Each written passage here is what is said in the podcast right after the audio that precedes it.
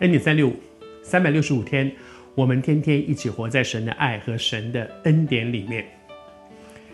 一个少年观，一个今生胜利组，什么想要的都已经有的人，他想到超前部署。那那永生呢？那永恒里面，我可以得着什么呢？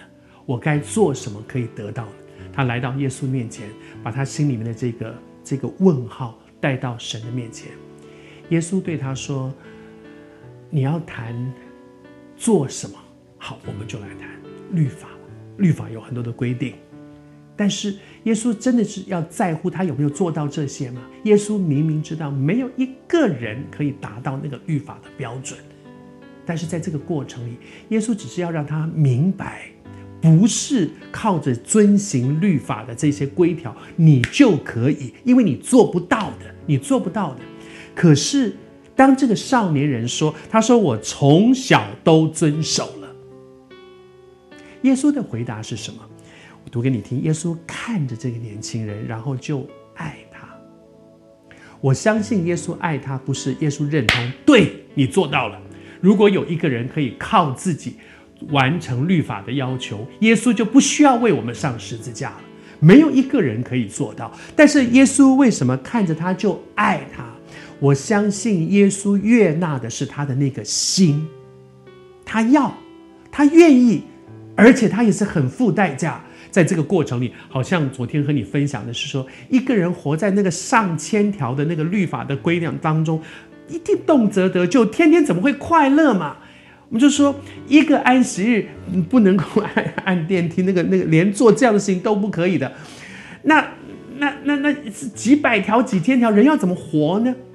但是他是认真的做的，他认真去，他刻苦己心，他他一定活得很辛苦，他一定非常的律法律己非常的严，而一个律己很严的人，大概看别人也非常不顺眼。他就是这样一个人。耶稣很喜悦的是，他有一个心要去遵行神的旨意。但是耶稣爱他，我相信那个爱里面有一个怜悯。就是耶稣知道他根本做不到，而在这个过程里面，他一定活在一个很深的罪疚感里面。我们华人喜欢讲“再多不愁啊”，一个人杀人放火什么都做了，无所谓了，没关系了。但是一个非常认真想要遵守规定的人，他非常的努力去遵守，而在这么努力的情况之下，后来他发现有一些事情他做不到，你知道那个里面的罪疚感。耶稣说。我没，他说我杀人放火奸淫偷盗奸淫我没有，但是耶稣说，照着律法的那个精神是看到一个女人就动了淫念的，在上帝的标准当中，他看的不只是外面的动作，他看看见的是我们里面的思想，甚至是我们的动机。如果这样，谁能够达到神的标准？耶稣怜悯这个少年。